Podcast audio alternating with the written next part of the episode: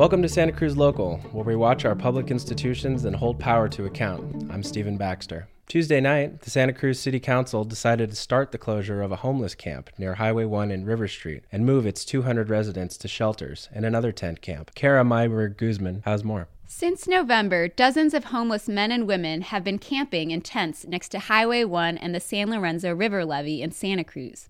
The camp sits between the back wall of a Ross clothing store and the busy highway bridge. The muddy and crowded spot has been unsanctioned, yet the city provided portable bathrooms and hand washing stations. After complaints from neighbors and some public health concerns, the 200 or so campers will have to find other shelter. They will receive notices to vacate now and in the coming weeks. Here's Nina Hertel, a resident who spoke against disbanding the camp at Tuesday's City Council meeting. You may want them to go away, and you want that camp to go away because it's an eyesore. It's in a shopping area. There's a lot of traffic that goes by. Well, these are human beings. Do you think they want to be there? The City Council supported a March 15 deadline for the camp's closure, with a caveat that the Council revisit it at its March 12 meeting to see if it's still necessary. Here's Vice Mayor Justin Cummings, who asked the community to help the city find places for new homeless services because that's a big thing for us is that people want us to do something about this uh, about the homeless situation in Santa Cruz but nobody wants to offer the space in their neighborhoods. This isn't the first time the camp has moved.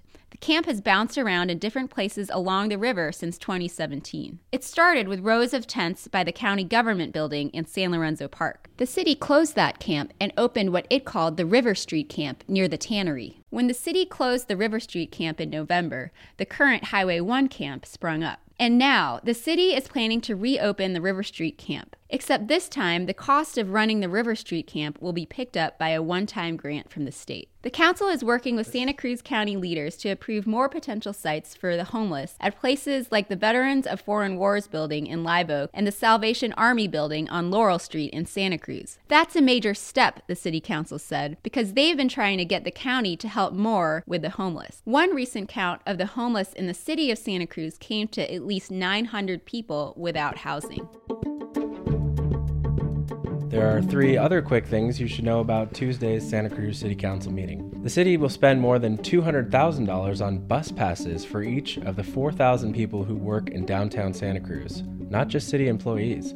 It's part of a $500,000 alternative transportation budget that was approved at that meeting. Second, the City Council is considering changing rules for in law units. Their goal is to make them easier to build and to increase the city's housing supply. They adopted one set of rules on Tuesday about which lots are eligible for in law units to be built. The Council is also set to take up another set of rules on in law units at their February 26 meeting. The details are on the Santa Cruz local website. Lastly, a new task force to explore tenant protections is underway. The city will hire an outside consultant from Sacramento to build the group of stakeholders and help define its mission. That's it for this episode. Thanks for listening to Santa Cruz Local. Be sure to visit our website at santacruzlocal.org. Thanks to Poddington Bear at soundofpicture.com for the music. See you next time.